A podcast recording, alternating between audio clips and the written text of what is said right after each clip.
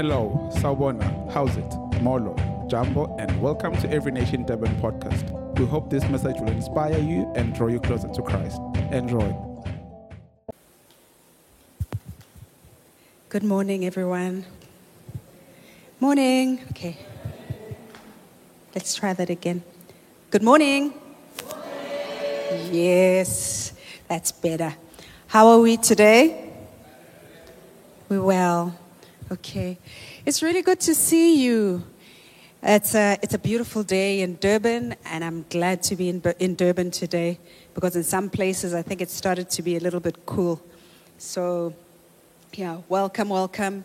Uh, firstly, uh, just in case perhaps you don't know and you're wondering where uh, our pastors are, oh, Pastor Wayne and Trisha are at Hillside Church in Hillcrest. That's where they're ministering today. So that's where they are. They haven't backslidden or anything like that. They've just um, they've just gone to visit. And it's really exciting because they're actually going there um, to minister on, on revival and to just spend time with that church that is so ready to experience God working in their lives.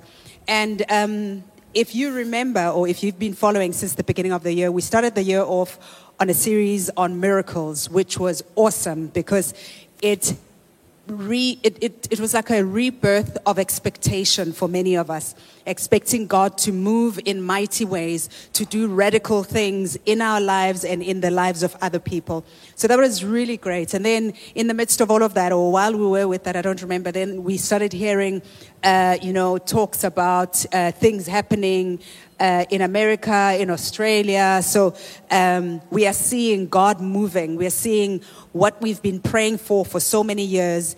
And also, there are many who've been praying for tens and, you know, 10, 20 years praying for revival. But we are beginning to see that.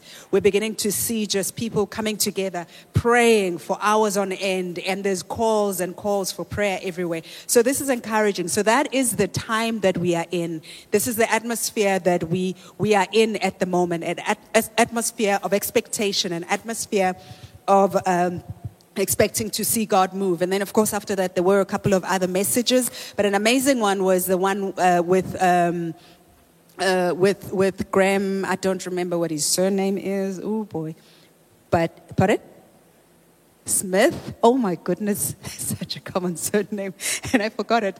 Anyway, Graham Smith. Like it's like forgetting a Dlamini, but anyway, uh, Graham Smith was here, and he really preached an amazing sermon um, on how we are to love God and worship him, worship Him with our whole beings.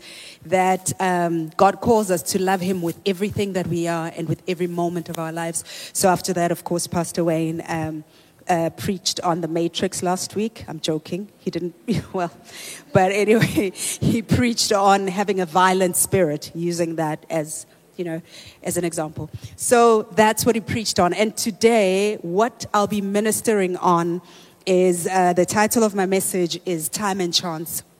So I will be looking at, at, at time and um, we'll, we'll speak further on that. So before I carry on, I'm going to ask Mrs. Meyiwa. Are you ready, Mrs. Meyiwa? Okay, I'm going to ask Mrs. Meyiwa to come forward and to read this verse. I thought let's keep it, let's keep it local today. So we're going to read it in Gesizulu because I like how it sounds in isiZulu. It's Ecclesiastes chapter 9 verse 11, but in, in Gesizulu it's Umshumayeli 9 is ah u9 no 11. Shakalo lunye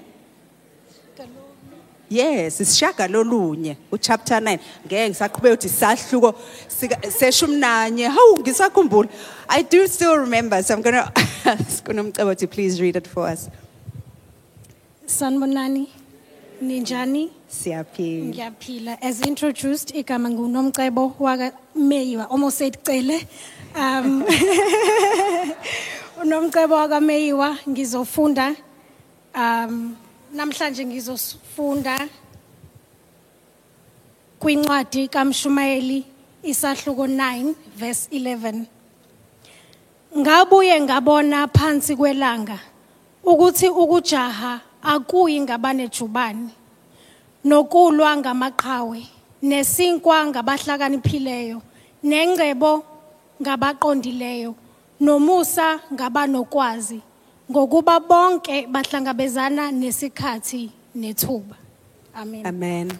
Amen. All right, and I'll read that uh, I mean. I'll read it in English in the New King James Version first. It says, I returned and saw under the sun that the race is not to the swift, nor the battle to the strong, nor bread to the wise, nor riches to men of understanding, nor favor to men of skill. But time and chance happen to them all. And I would also like to read it in the NLT, New Living Translation, which is I have observed something else under the sun. The fastest runner doesn't always win the race, and the strongest warrior doesn't always win the battle. The wise sometimes the wise sometimes go hungry, and the skillful are not necessarily wealthy. And those who are educated don't always lead successful lives, as we know in South Africa. It is all decided, decided by chance, by being in the right place at the right time. All right. Can I ask that we pray, please? Father, we thank you and we give you the praise for your word. We thank you that we are all here. And thank you so much that your word is life, your word is light, your word is food to us, and your word is revelation. So we thank you today that as we get into your word, that we will receive all of these and so much more. We pray, God, that you would speak to each one of us, open our ears, and as we incline our ears to hear you, thank you, Father, that we will be transformed by your word in Jesus' name. Amen. Amen. So, this is a very interesting scripture, and I like it because it was written by the wisest man to have ever lived, or the most wise man to have ever lived, yet, in some ways, the most stupid man we could ever think of. Because you cannot have a thousand women as wives and concubines and still be a normal person up here. But anyway, he was. God gave him wisdom, but uh, I don't know what he decided to do with it when it came to women. Anyway, he's, he, he writes this very interesting verse, and I like it a lot uh, because it, it reveals something that is so true about life that sometimes you may have all that it takes to become a success, but not quite become that success. You know how it is when children grow up and people say, Oh, this one is so intelligent. He's going to be this. He's going to be a professor. He's going to be this. The next thing you find that person is a drunkard and doesn't really live up to the expectation.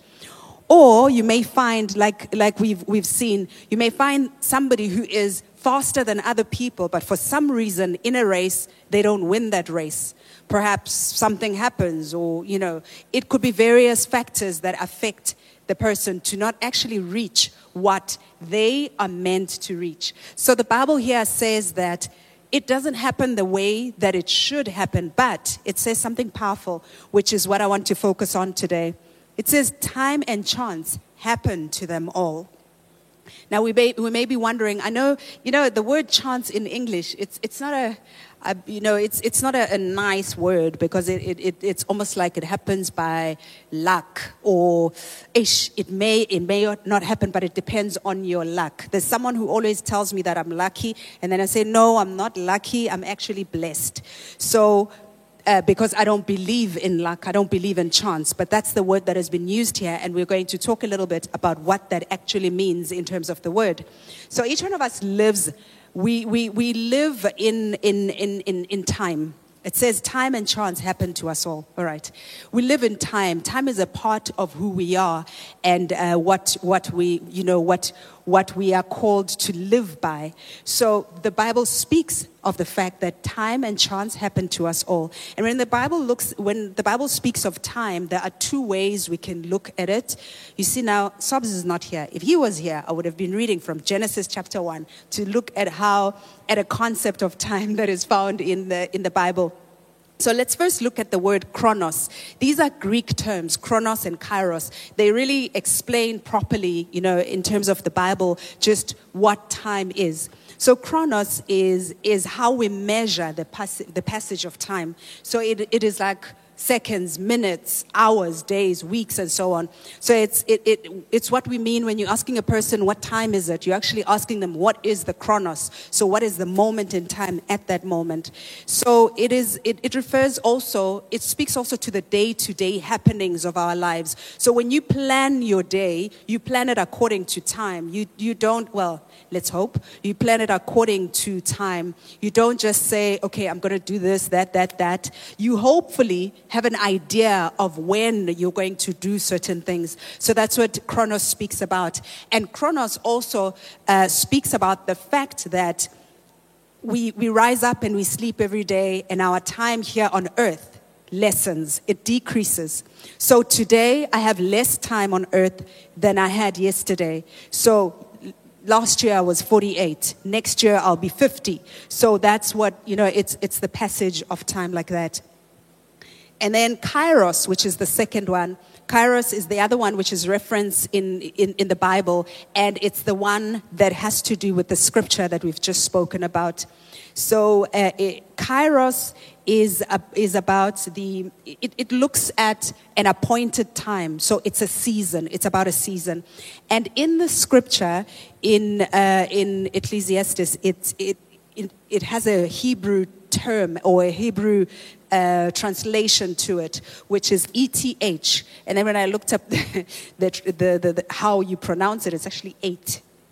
So it is eight, and it speaks about a season or the right time for, for something. So it's a season, and in the Bible, you'll see two terms. The one is in the fullness of time, the other one is in the appointed time. So that's what this is about. So in the fullness of, of time, you can find this in Galatians chapter 4, verse 4. It says, In the fullness of time, God sent forth his sign. So it's in the appointed time. In the, so it, it speaks about a time that God had set aside for that specific thing. Okay.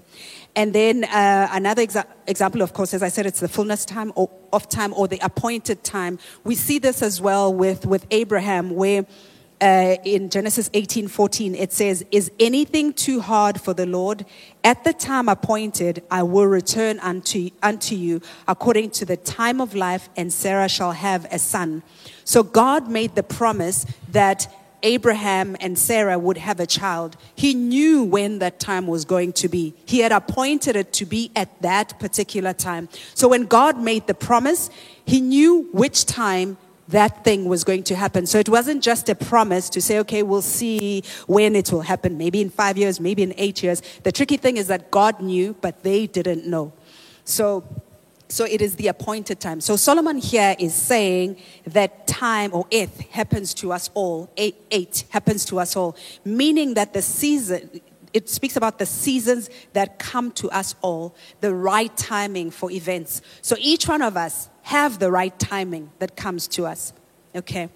Now, I hope you're still with me. Are you following? Make sense so far? Because it's going to get a little bit more complicated. now, the meaning of what he is talking about is not complete until we finish that phrase because it says time happens to us all. Time and chance. Time and chance happens to us all. So let's look at that happens and look at, at, at, at, at chance. So the Hebrew word for chance is pega. And pega means intercession, intervention. And so it speaks about intervention, intercession. And what this also looks at is it, it's also con- it, the connotation um, to, of prayer as well. It's linked to prayer. So it's intervention, intercession. So it talks about when God intercedes or when God intervenes or when people pray and then God comes in. Okay. So that's the word chance, pega. And the last one is happens. Remember, it's uh, time and chance happens. All right. So happens is the word. I don't know how they pronounce it, but I'm Zulu, so ukara. Or if if if I was to be uh, if I was to pronounce it as a Xhosa, it would be ukaha, but it's kara whatever. So that one speaks about befalling when something befalls somebody. It's an encounter, but it's not just a random befalling, but it's, a, it, it's, some, it's when someone causes a meeting, when someone causes something to happen. So when this phrase is used, okay, the whole phrase, it denotes God ordained happenings. In other words, seasons or occurrences that happen because God orchestrated them, or occurrences that are orchestrated by God due to prayer. Okay. So it's the right times, seasons, or opportunities and prayed happenings. So it means that then the scripture says, okay, let's go back. So the scripture is actually saying, when we have said all of that stuff, it says, I returned and saw under the sun that the race is not to the swift, nor the battle to the strong, nor bread to the wise, nor riches to men of understanding no favor to men of skill. But, I have to quickly get there. But, the right times, seasons, or opportunities and prayed happenings are available to all. Okay. So, what is significant though is that with these opportunities, I will repeat it, the right times, seasons, or opportunities and prayed happenings are available to all. But what is key is that although this is available to us all, it depends mostly on what we do with our chronos. In other words, on what we do with the days, the weeks, the months, the years that we are alive on earth. It's about the daily decisions that we, may, we make. It's about the habits that we, we decide to, to cultivate in our lives or the habits that we decide to break. So, this, all these happenings, all these powerful things, all these miracles, to a certain extent, depend on what it is that we fill our lives with and what it is that day in and day out we do. So, it's important for us to understand that how we live daily brings us to a place of readiness for those appointed times that God has for us. Okay? Sometimes we think about being vigilant in the sense of being vigilant about what the enemy is doing and watching out and making sure that the devil does not, you know, do whatever plan it is that he has for our lives or people around us. But actually, vigilance is also called for us to be expectant to see God doing mighty things in our lives. So we are to be vigilant, to be expectant, to be attentive, and wait on the Lord to do the things that He wants to do. And how we do that is by transforming the day to day things that we do. Let me give you an example. Um, when I was 10 years old, okay, when I was 10 years old, uh, my parents, they had just received the Lord. So they set up uh, something which we did every day. Okay, it was a new habit. Well, we, we had had it, but now it was more serious. And every day at 8 o'clock, we would all get together and we would have a time of prayer together as a family. Now, for me, that was difficult because 8 o'clock was the time when, well, it was at 7 actually, and 7 was the time when nice shows came on TV. Yes, you see, yeah. In our day, there was what was called Knight Rider and MacGyver and things like that. Okay. Yeah, I know it's fine. I'm turning 50 next year. I don't mind. So, um, so that was a time that I just, you know, I would just be depressed every time I knew that we were going to pray. But seven o'clock, we would pray. Latest, it would be 10 past seven. We would get on our knees and then we would pray as a family. So my parents would read a scripture and then we would kneel. But at that stage, I did not know the Lord. I had not received Jesus as Lord and Savior. I didn't even understand what that was. Nobody had really told me about it. All I knew is that things had changed in my family. So my mother and father were different. Uh, they were not fighting as they used to fight. Things were just different, you know. So I knew that much. So on the 14th of July, 1984, we got together, read the Bible, we all knelt down, and we started praying. This is what we did every single day. So from Feb of 1984 up to July of 1984, that's what we were doing. Even days after that, that's what we did. But note, there were no miraculous happenings before that. There was nothing miraculous that happened even after that when we prayed together. Even now, when we pray together, nothing amazing happens. But on that particular day, 8 o'clock, 1984, 14th of July, we knelt and we prayed, and something came on me. Now I know it was someone. Something came on me. And from that experience, I received Jesus as Lord and Savior. Nobody said anything to me. Nobody told me about salvation. Nothing like that happened. But at that moment, it was like God visited me Himself and He introduced Himself to me. And I gave my life to the, to, to the Jesus. I gave my life to the Lord. And I never, never became the same. Now, that was an appointed moment had we decided that day that, okay, actually we're going to watch MacGyver today, I would have missed that appointed time. And I don't know whether I would have actually received Jesus eventually or when I would have received him. Maybe I would have received him later, but some damage would have happened in between. So, what I'm trying to say is this our lives are about the day to day things that happen. We expect miracles. We expect God to move in our lives, but we need to create an environment that invites Him to come in. You know, I'm just thinking if God's, if, if, if God was to visit us right now in an amazing way, and come on us and, and, and do incredible things in our lives. And we're all filled with the Holy Spirit. And we go out there. Now, if I was to go out there and meet a professor who I had to now give him what the Bible says that we've got to have. We've got to, uh, uh, to paraphrase the scripture. It says that we need to have an answer to people. We need to be able to explain to them why it is that we are saved and what salvation is about and who Jesus is if on my day to day living with God, I don't give myself the time to cultivate my knowledge and understanding of who Jesus is, where the Bible comes from, why I believe what I believe, why is it different from other people, how am I going to speak to that professor in a way that he understands? I may have the power of the Holy Ghost on me and I may speak to the person and by God's grace, He may just cause the person to be saved. But how am I to do the things that God has called me to do, to be in those appointed times and actually use them fully if I do not prepare myself for it? Okay, technology here. Yeah, you know, using other people's stuff. This is what happens. They switch off on you and you don't know what to do. Thank you. So, so now, what we're going to do is, with that in mind, I would like us to look at something. Firstly, let's look at Proverbs chapter 8, verse 33 to 34.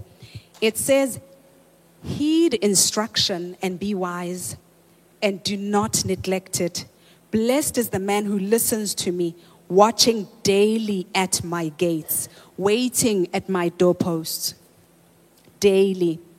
Blessed is the man who listens to me, watching daily at my gates, waiting at my doorposts. Of course, here in, in Proverbs, it's wisdom speaking, saying, Heed my instruction, listen to me, watch daily at my gates, waiting at my doorposts. Here it's speaking about someone who spends their time listening and being attentive to hear what God is saying to them. You know, as great as it is to be in church and to hear messages, the greatest work that happens in our lives is in our day to day, everyday things. In our quiet time, in when you are sitting and pondering the Word of God. It's when you are speaking to someone about the Word.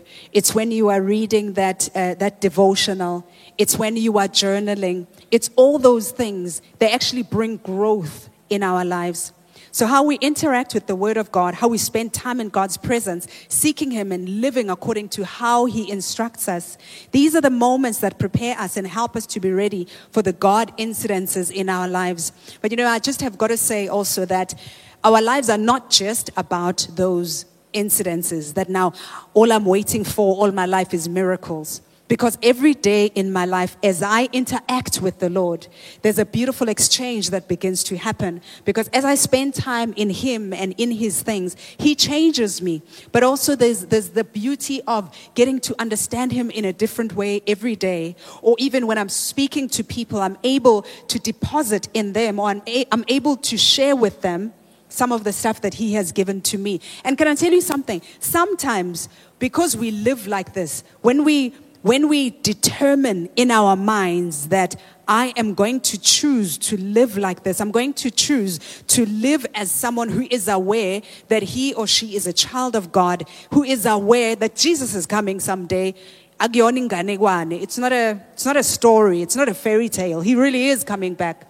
It's not like like Cinderella, you know. It's really really the truth. So, because it's really, really the truth, I have got to live my life in accordance with that. But you know what's beautiful? It's that, yes, we have those great moments, those amazing moments that happen. But that's not really why we live the way that we live. We live the way that we live because we love God and that we know that He is our everything. And we make that decision to, to then take Him and ensure that in Him being our everything, that we spill that to whoever comes our way. But you know what's beautiful? It's that when we live like that, we begin to have those kairos moments for other people. Sometimes you might not even be aware. You might just speak to someone and their lives is their life is forever transformed because of what you have said to them out of just, you know, living and spending time with God and just being with God. Sometimes that's what happens. You know, I was, I was laughing because there's a, there's a gentleman who, um, he, he's, a, he's a preacher. So he used to preach, you know, all the time. He would just preach, preach. And then one day he was preaching, and then, um, then God said to him, Tell that lady, just say, remember the, I think it was the, the ducks. Remember the ducks. And then he's like, God, look, yes, I know it's you, and I understand it's you, but I'm just going to sound stupid. I'm just going to sound stupid. What is this? What, what am I? What is this about ducks? And then he carried on speaking, but because he had a relationship with the Lord. And because there was an everydayness about how he lived his life and, and understanding God, he decided, you know what, I'm going to just make a fool of myself, but I'm going to say this thing. And I don't even know what it means, but I'll just say it. But oh, Lord, help me.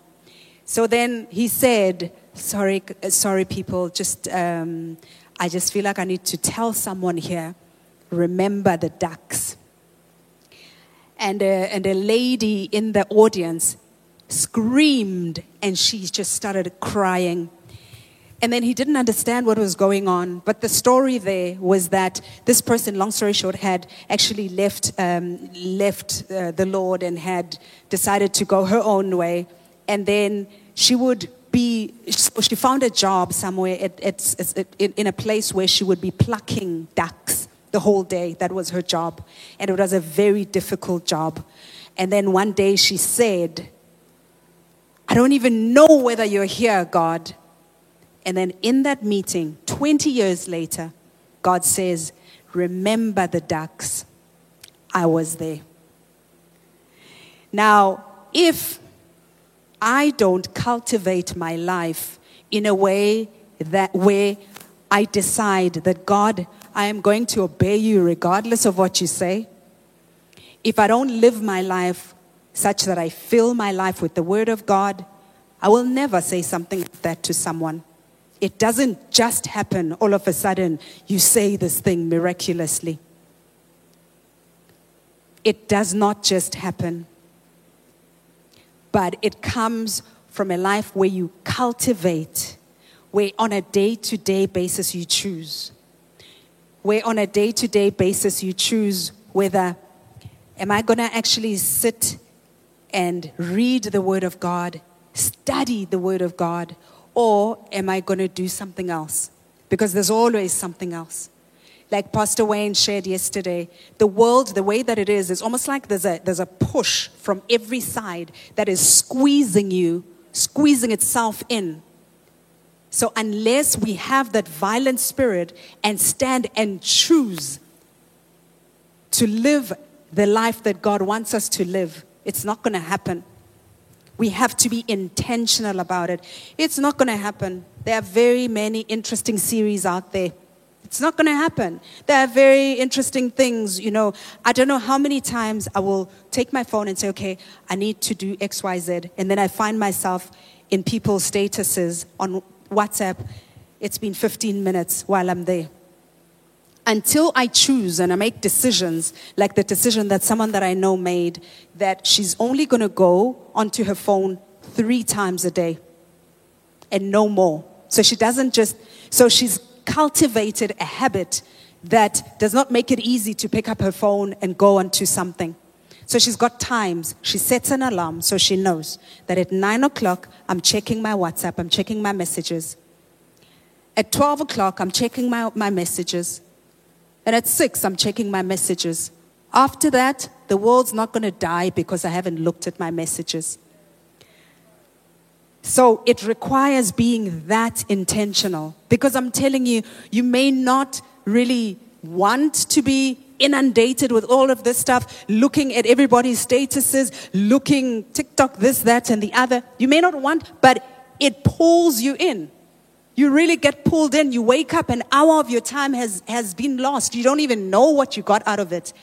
In fact, sometimes it's just you get things that just fill your mind that, you know, don't do anything for you.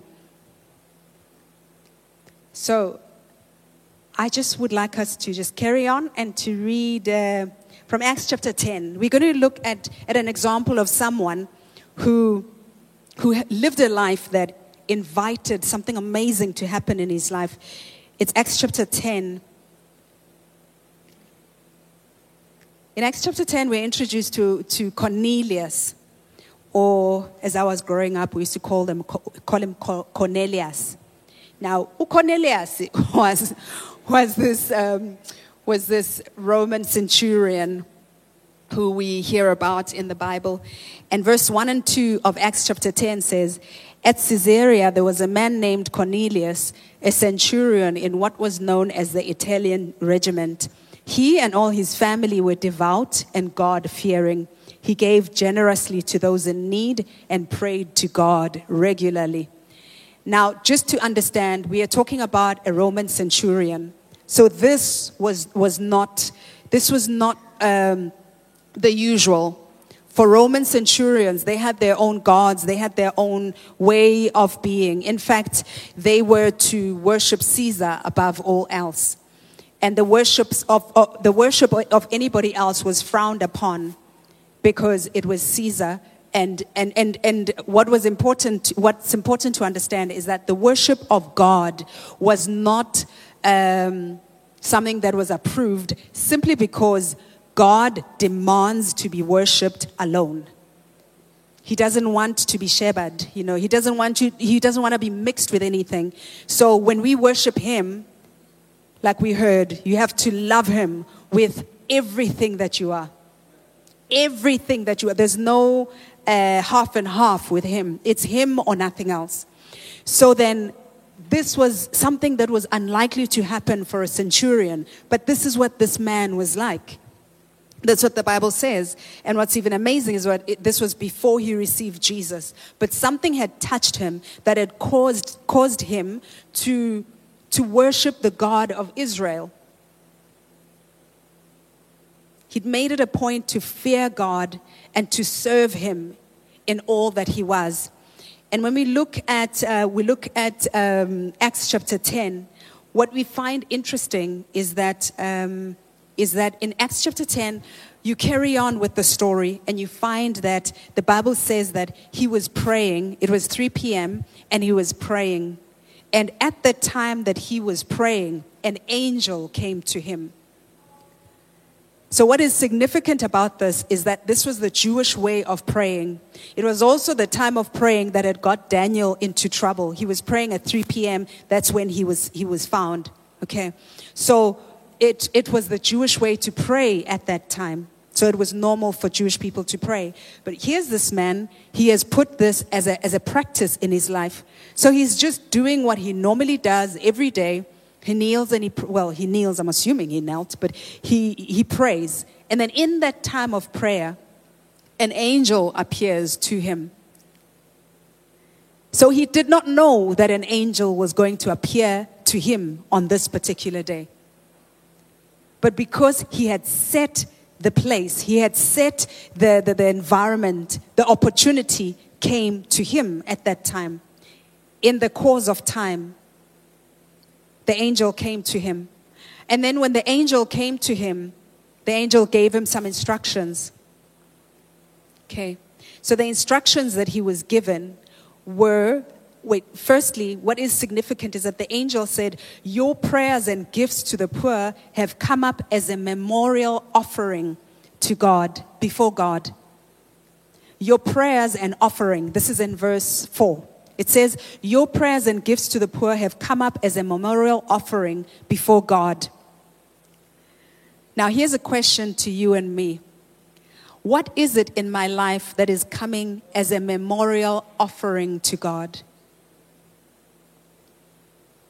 Is my life lived such that it is an offering to God?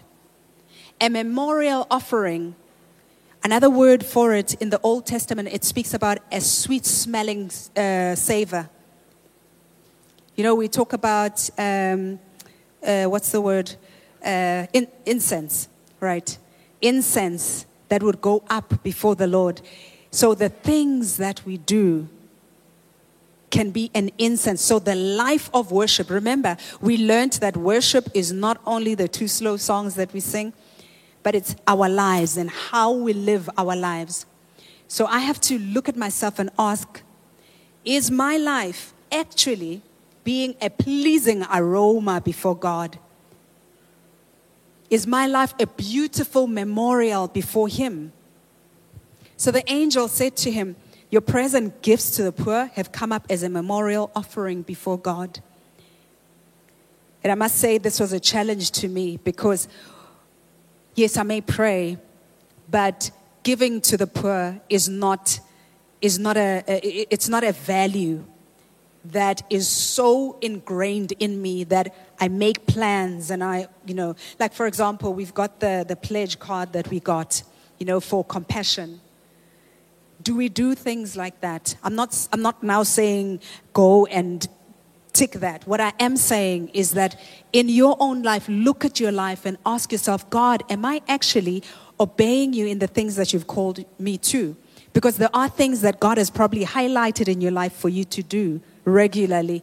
Are you doing those things? Or are you still putting them off and saying, no, I'll do it whenever or whatever it is? So God responded to Cornelius' giving to the poor. He also responded to his prayers. These became, these became a memorial before the Lord, so they were constantly remembered by God.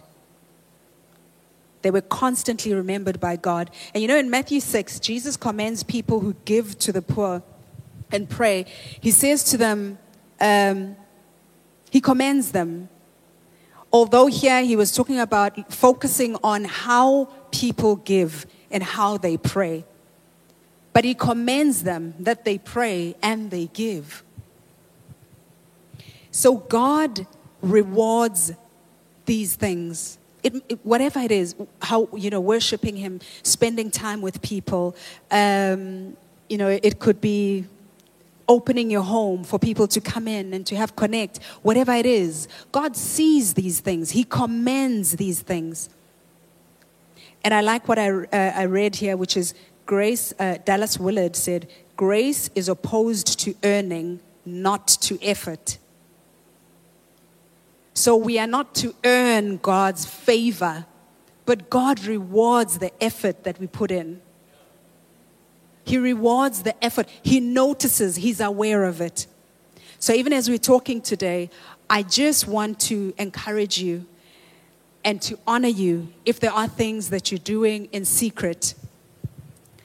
Whether you're waking up in the middle of the night to pray, whether you are feeding that family next door that doesn't have food, Whatever it is that you are giving, God sees it and He will reward you for it. These things that we do sometimes may be difficult, they may be challenging, but let's understand that God sees them, He's aware of them, and re- He rewards us for these things. And the great thing is that He also equips us even when we think we are not equipped. Like I said earlier, remember I said maybe you go to that professor and all of that stuff. The fact that you have prepared your life for God to work in it, you may not have the right words, you may not, you know, at that time, but God knows the effort that you have put in anyway, and He will reward you for that. So I just want to challenge us today that let us take our lives and use our time for something that matters, something that is beneficial for us in eternity, something that is also beneficial for other people for their eternity. You know, I am, because I look at life today and look at, at how things are happening, the challenges that people are coming across. There are so many who need a positive word from someone. There are so many who need someone to pray with them or even pray for them. They may not believe in God, but they are open to someone to pray for them because they are going through hardships and difficulties. But the challenge is that if I don't live my life surrendered, my times surrendered to God, sometimes I become so inward focused that I don't see these people that I am to befriend, these people that I am to love, these people that I am to share God with. And sometimes, if I'm not uh, submitted like this to God, there may be many times where I feel like this situation is going to kill me. But I have to choose to die to self. I mean, I think right now of a, of a real um, story um, of, the, of Esther. I don't know if any of you, of course, many of us know here about Esther.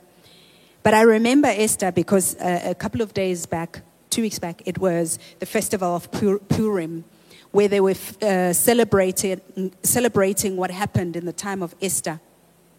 Now, for those who don't know, I'll give you a little bit of a, a historical thing. Yeah. So, Esther is this young lady who is raised by her uncle, okay, because her parents have passed away. But they're in exile. So they're in exile in the Persian kingdom. It had been a while. I think it was three generations before that, those people had been taken. So we're talking about Abu Shadrach, Meshach, and Abednego, you know, those. So they were taken. Now it's later on in time. And Esther is living with Mordecai. And then um, the king, due to some happenings, needs a new queen. So he is advised, given this awesome advice, that he must take all of the beautiful young ladies in the kingdom, make them a part of his harem, so they don't have a life anymore outside of, the, of royalty, put them in the harem, and then choose the one that he feels is the best one. And the best one that, well, the one that he takes a liking to is the one who will then become his queen. So here's this lady taken out of what is comfortable for her. She's a Jewess, remember? So she's taken out of that and put into the palace. And the Bible says that she was in preparation for a year. So she was in preparation for a year. And of course, there were various beauty routines that were done. But some of the historians say that also something else that would happen in that time is that they would be taught about royal etiquette and things like that. So she was learning and, and being, um, is it enculturation? That? Yes. So she was being groomed and got to understand the Persian way. Okay. So then after that, to cut a long story short, she becomes the queen. So it's all exciting, it's wonderful, but she's told not to say who she is. So Mordecai strictly told her to never reveal that she is of Jewish origin. So now she's in the palace. And then while she's in the palace, an enemy arises, specifically Mordecai's enemy. But because he's Mordecai's enemy, uh, he, he, he wants people to bow to him for, for something else that had happened. And Mordecai refuses to bow to this man, Haman. And because Mordecai, one man, refuses to bow to him, he decides to wipe out his whole nation. Because if you were Jewish, you were not allowed to bow to anybody other than the Lord God. So now he decides to wipe them all out. And then Esther, who is in the, in, in, in the palace, finds out about Mordecai, who is um, now, he's torn his clothes, is in sackcloth, and he's at the gate. And note, nobody is allowed to do that. Nobody is allowed to tear their clothes and be in sackcloth. That was not applied, uh, allowed in Susa, but that's what Mordecai does anyway. Because God said that when the Israelites are in trouble, that's what they are to do. So Mordecai himself could have actually lost his life for doing that, but he did it anyway.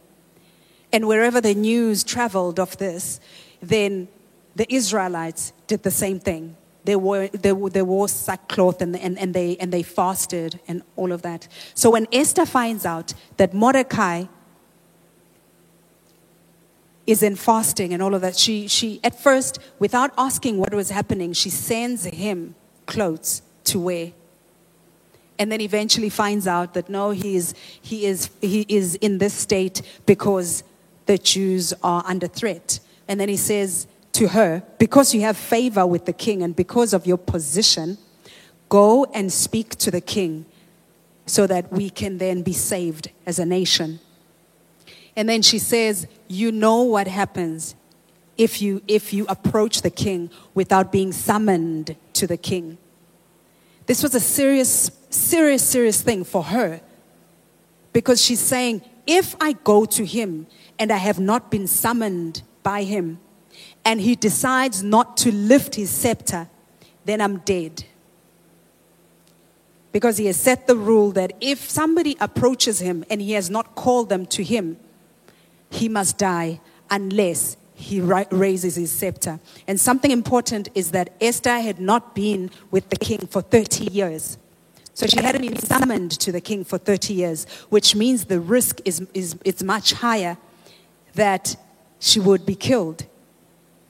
And then Mordecai says something very interesting to Esther. He says, You need to understand something that an answer will come for the Jews from somewhere else. It, it may not come through you, but it will definitely come. But don't be fooled into thinking that you alone will be saved. You alone will be saved. Understand that you and your family, he is her family, you and your family will be destroyed if you do not do anything about this. And then he says to her, Perhaps you have come to this position for such a time as this. Now, for us, as we are sitting here, we have been made, we have been created, we have been, we have had the challenges that we have had, each one of us, for such a time as this. We have been called by God we have been translated into his kingdom for such a time as this. So, the thing that I'm telling us today about us submitting our lives to God completely and fully, even our times and how we do things in our times, God has called us because He knows that He will enable us to do it. He will enable us to do it. He will enable us to live lives that are worthy of Him. And we are definitely called for such a time as this. But understand that if I don't then submit my life, the day to day minutes of my life to God, if I don't live in accordance to how He wants me to live, I will be the one who loses out more than the kingdom of God. Because the kingdom of God will carry on. God will find someone else like Pastor Wayne was saying, Reinhard Bonnke was told that he was number five on the list. So four people missed out on the opportunity to go from Cape to Cairo, which was his, his dream, to go from Cape to Cairo with the gospel. Interestingly, my family was saved at a Reinhard Bonnke convention or whatever the crusade So it could have been somebody else on that stage, but it was Reinhard Bonnke. So what I'm saying is that yes, it may look like whatever it is that God is calling you to do is going to cost your life. But we've given our lives to Jesus anyway. So that means that our lives belong to Him and not to us. Whether we die through, you know, losing your, your status of being the cool one, your status of being the one who is with it, your status of being a feminist, when you agree with the word of God, when it says, submit yourself to your husband and you do it. Maybe you may lose face, whatever it is, but at the end of it, the question is who are you serving? Who does your life belong to? I can tell you the last thing I just want to say today is this that I can guarantee you when we give our lives, when we surrender our lives to God, when we surrender our times to God, we have the we will have the greatest ride of our lives. I did not say the easiest. I did not say the easiest because usually that's what we that's what we want, that's what we hope for.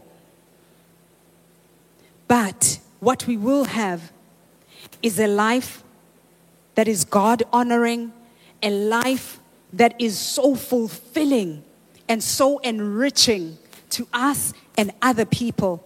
And most importantly, we are investing in the kingdom of God.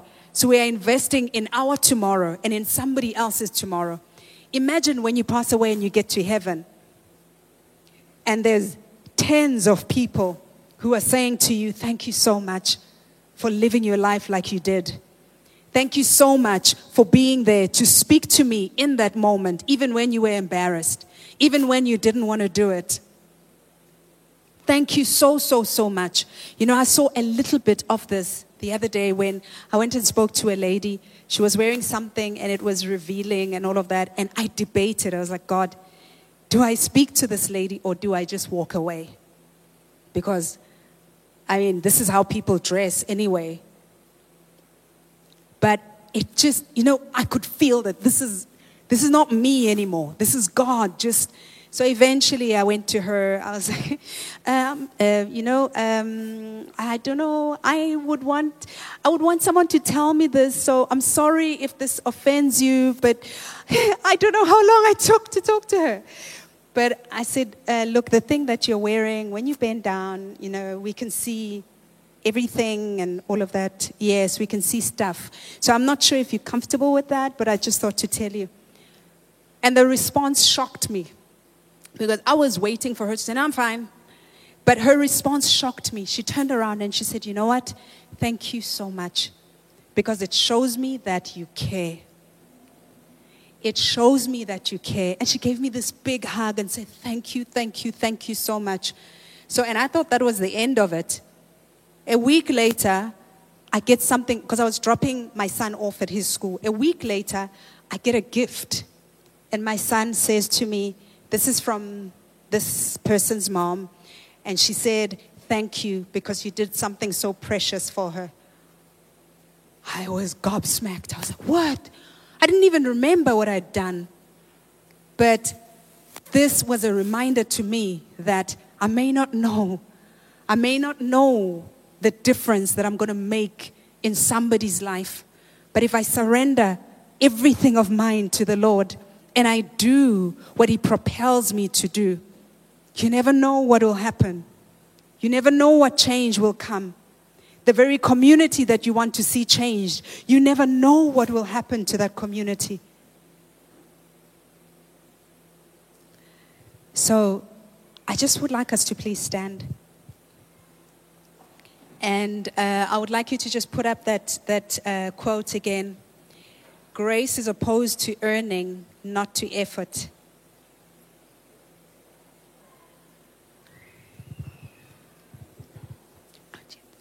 And then, you know, as we look at this, I just want us to remember something that God's grace meets us when we decide that we are going to lay everything down for Him. When I decide personally that I'm going to lay my time to Him and say, God, you are responsible of every moment of my life. I give it to you. I give it to you. How do I do this? Even when I'm working, God, how do I do this in a way that glorifies you? How do I do it in your way? Because I know that this is not easy, but the strength is not ours. Let's remember that. All we are to do is to decide and to take a step. And His strength is the one that comes in and helps us to do the things that we need to do.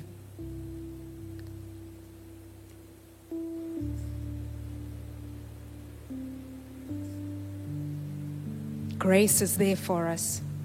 Grace is there for us. And today, um, I just would like us to close our eyes and I want to speak to a couple of people. If perhaps you are standing there and you're saying, you know what, um, I used to have a life that was given to God completely. My time belonged to God. But over time, I began to take control, quote unquote. I began to do things in my own way and lead my life as one who does not have a Lord. And I want to step out of that. Um, if you're here, I just would like you to raise your hand. If you're saying, God, I want you to take my time. Our eyes are closed, nobody's watching. I would like your hand to be raised high. Thank you.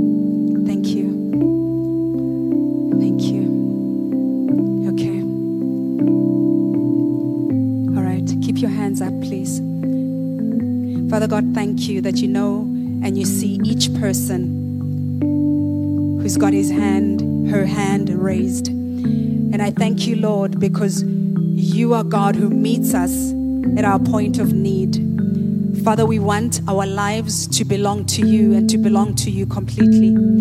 Father, where our time is skewed towards ourselves or skewed towards other things, Father, we know that time passes and we know, God, that you have our times in your hands. So I ask for each person, Lord, that you would strengthen them that God, your grace would, would meet them where they are at, and that you would show them how to restructure their day to day such that it pleases you in Jesus' name. I pray, Father, that you would enable them to live lives that worship you, even through how they spend their time.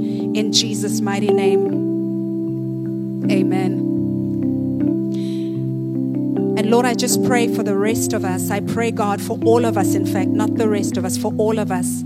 I pray, my God, that our lives would be lives that are always ready for you to touch other people, lives that are always ready, always ready for you to come in and to do the great things that you have set. Lord, I pray that our our lives would be ready for those appointed times, God, that you have. Those appointed times of excitement, those times of seeing people healed, of seeing people being transformed, dear God. Those times where we are at work, we are in the supermarket, we are wherever we are, and we see you doing the great things. I pray, Father, that you would help us to do that. And I also pray and thank you for each person that serves in this house who day in and day out do different things. Lord, as they continue to do this, I thank you, Father, that they will come across your appointed times for them, that they will see you moving mightily as they greet people like they used to greet them, as they lead worship like they used to lead it. Lord, I thank you that you are preparing us to see you moving mightily. And I thank you for that in the mighty and precious name of Jesus. Amen. Okay. Thank you for tuning in. For more messages like these and other resources, you can visit our website at endurban.org. Remember to subscribe to our podcast channel to stay up to date with the latest sermon. Be blessed.